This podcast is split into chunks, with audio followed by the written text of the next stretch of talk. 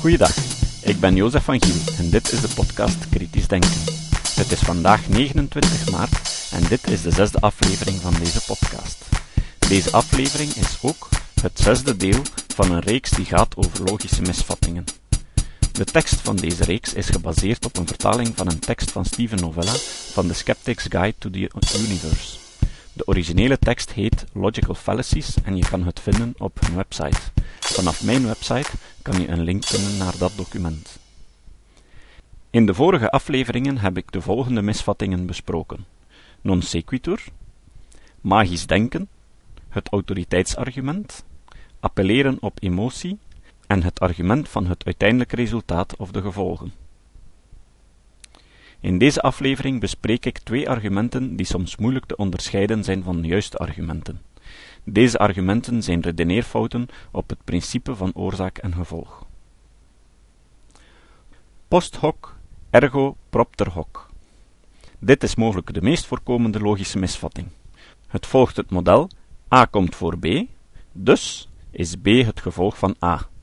En daarom veronderstelt het een gevolg en effect tussen twee gebeurtenissen alleen maar omdat ze gerelateerd zijn in tijd. Het Latijn post hoc ergo propter hoc is te vertalen als hierna, daarom, hierdoor. Deze logische misvatting wordt regelmatig opgeroepen bij de verdediging van vele vormen van alternatieve geneeswijzen. Ik was ziek, ik nam behandeling A, ik werd beter, dus maakte behandeling A mij beter. Het is heel goed mogelijk om te genezen van een ziekte zonder enige behandeling. Hou er rekening mee, zoals bij correlatie en oorzaakmisvatting, zoals hieronder beschreven, dat het mogelijk is dat A wel degelijk B veroorzaakte. De misvatting bestaat in het veronderstellen van een causaliteit. Het is nog altijd geldig om causaliteit te argumenteren als er onafhankelijk bewijs is dat een causaal verband ondersteunt via andere interpretaties zoals overeenstemming. Dat maakt dit argument net zo moeilijk om te begrijpen. Mensen trappen systematisch in deze val en gaan ervan uit dat als een gebeurtenis volgt op een actie die ze namen om die gebeurtenis uit te lokken, dat er automatisch een oorzakelijk verband is tussen beiden. Op basis van een dergelijk feit kan je eigenlijk niets besluiten, behalve dan dat er een situatie is dat loont om verder te bestuderen als dat nog niet eerder het geval was. Toen ik een kleine jongen was en bij de tandarts ging, heb ik het volgende meegemaakt. Die tandarts had een boor die hij snel en traag kon laten draaien. Op het handvat zaten geen knopjes.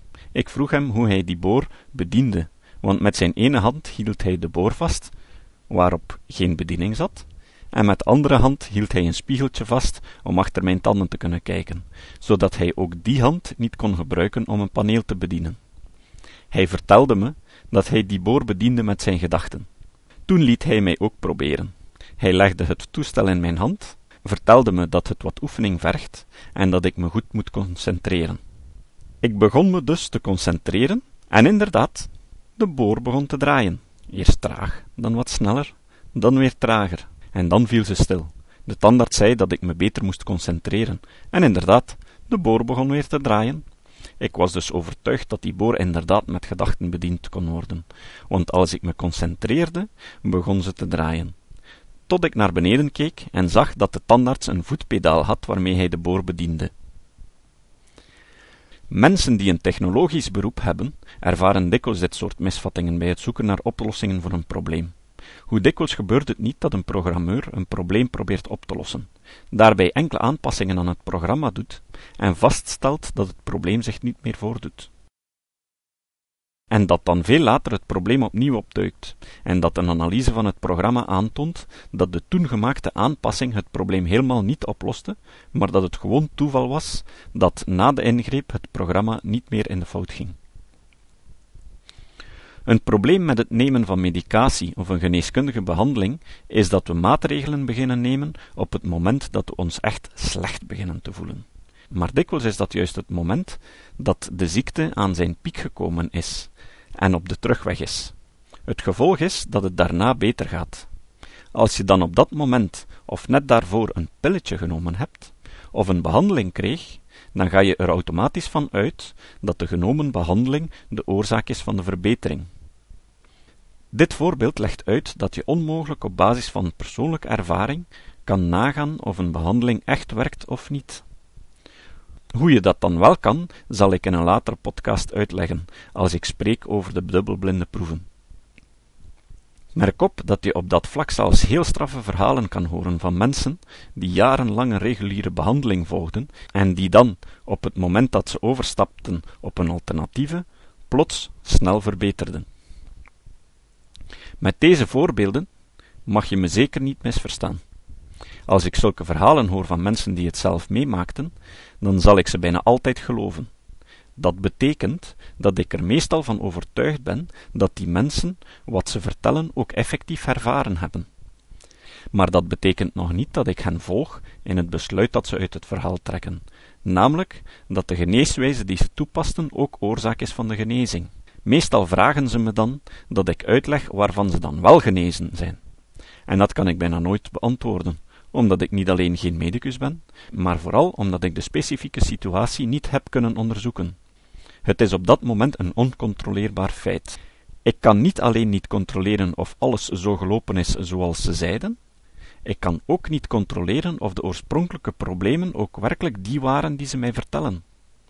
Als ik ze op dat moment zeg dat ik niet weet waarvan ze dan wel genezen zijn, besluiten ze dat het dus wel degelijk hun bewuste geneeswijze moet zijn. Op dat moment maken ze een andere logische misvatting, namelijk die van de valse dichotomie, die we binnen enkele afleveringen zullen bespreken. Correlatie verwarren met causaliteit. Deze is gelijkaardig aan de post-hoc misvatting, in die zin dat het oorzaak en effect voor twee variabelen veronderstelt, alleen maar omdat ze tezamen voorkomen. Deze misvatting wordt dikwijls gebruikt om een statistische correlatie een causale interpretatie te geven. Bijvoorbeeld, tijdens de jaren 90 waren zowel de religieuze beleving als het gebruik van illegale drug in stijgende lijn in de VS. Het zou een misvatting zijn om daaruit te besluiten dat religieuze beleving de oorzaak is van drugsmisbruik. Het is ook mogelijk dat druggebruik leidt tot religieuze beleving of dat beide stijgen als gevolg van een derde variabele, zoals de stijging van de sociale onrust, of gewoon de populatie. Het is ook mogelijk dat beide variabelen totaal onafhankelijk van elkaar zijn en dat het eerder een toevallig samenloop is van omstandigheden dat beiden tegelijkertijd stijgen. Deze misvatting heeft echter een belangrijke tendens van misbruik of verkeerd gebruik om elk statistisch bewijs te ontkennen. In feite is dat ook een misvatting op zich, de ontkenning van causaliteit. Dit misbruik neemt twee basisvormen aan. De eerste bestaat erin de significantie van de correlaties te ontkennen die aangetoond werd met gecontroleerde gegevens, zoals die verkregen worden tijdens een klinisch experiment. Het probleem met het veronderstellen van een causaal effect vanuit een pure correlatie is niet dat een causaal verband onmogelijk is. Het is enkel dat er nog andere variabelen zijn die moeten overwogen worden en die niet a priori mogen uitgesloten worden. Een gecontroleerde test zal proberen om zoveel mogelijk variabelen te controleren, ten einde de kans te maximaliseren dat een positieve correlatie ook het gevolg is van een causaliteit. Verder is het, zelfs met alleen epidemiologische of statistische bewijzen, nog steeds mogelijk om een sterke wetenschappelijke case op te bouwen voor een specifieke oorzaak.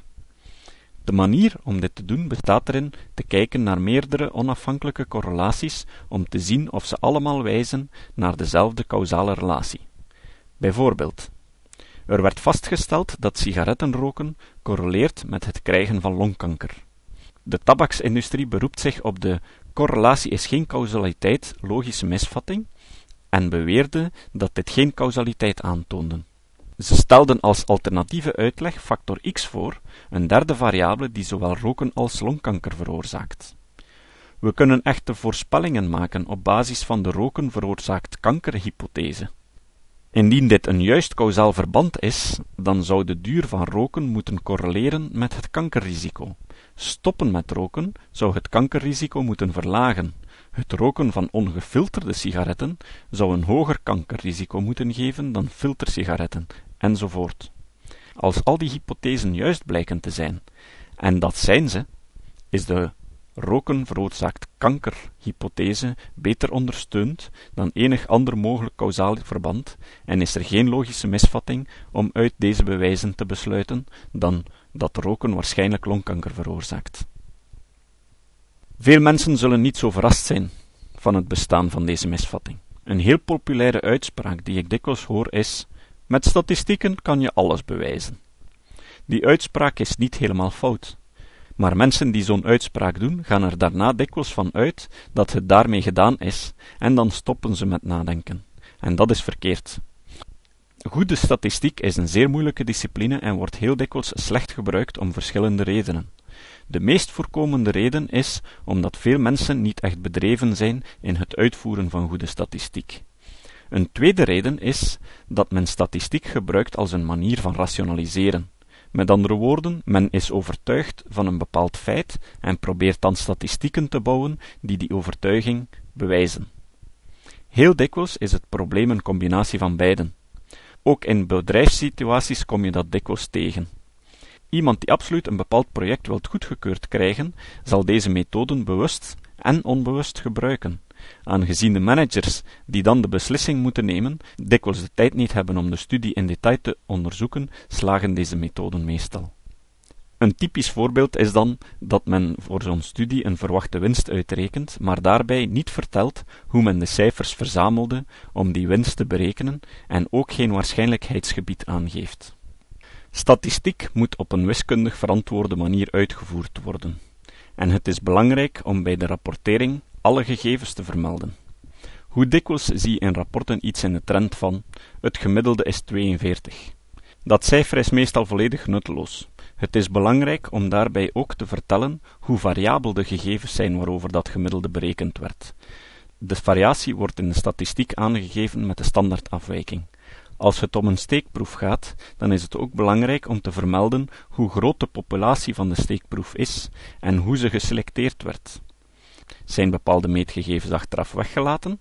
Alle punten die in rekening moeten gebracht worden bij een goede statistiek kunnen we hier niet behandelen. Je kan daar natuurlijk een goede cursus voor volgen. Als die statistieken dan volgens de regels van de kunst uitgevoerd worden, dan is ze zelfs een van de krachtigste instrumenten van het wetenschappelijk onderzoek. In feite wordt statistiek zelfs in zo goed als elk onderzoek gebruikt. Als een astronoom bijvoorbeeld de roodverschuiving van een ster probeert te meten, dan doet hij dat niet één keer, maar zal hij verschillende metingen in verschillende omstandigheden en met verschillende meetinstrumenten uitvoeren, en die dan samen statistisch verwerken om toevallige fouten te elimineren.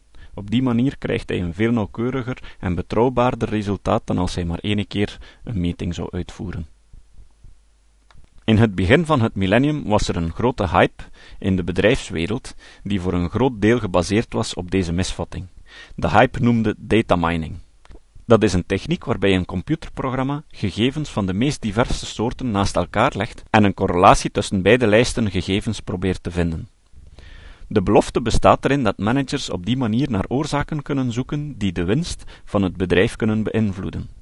De waarheid is dat er heel veel correlaties gevonden kunnen worden die slechts schijnbaar zijn of helemaal geen oorzakelijk verband hebben.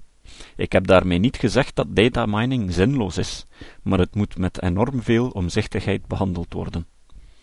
In feite zijn deze twee logische misvattingen heel goed uit te leggen vanuit de evolutieleer. Als de primitieve mens bijvoorbeeld vaststelt dat de ruisen van het struikgewas dikwijls gevolgd wordt door het verschijnen van een tijger, dan heb je een overlevingsvoordeel als die mens steeds begint te vluchten wanneer het struikgewas begint te ruisen, zelfs als er geen tijger komt. Dan hebben we verder enkel nog het citaat. Het citaat vandaag komt van Dimitri Orlov. Orlov is een Amerikaanse inwijkeling van Russische afkomst. Hij is op zijn twaalfde met zijn ouders geïmigreerd. Op basis van de ervaring die hij opdeed rond de ondergang van de Sovjet-Unie, heeft hij nu de ondergang van de Verenigde Staten voorspeld. Of hij gelijk heeft of niet, moet natuurlijk nog blijken, maar zijn voorspelling moet niet geïnterpreteerd worden als een voorspelling zoals dat van een helderziende, of van Nostradamus, maar eerder als die van een econoom.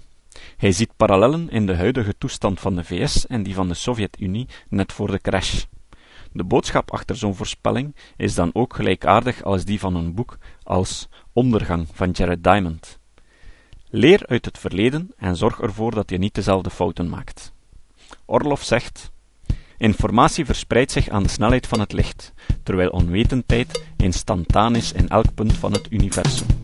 Tot de volgende keer.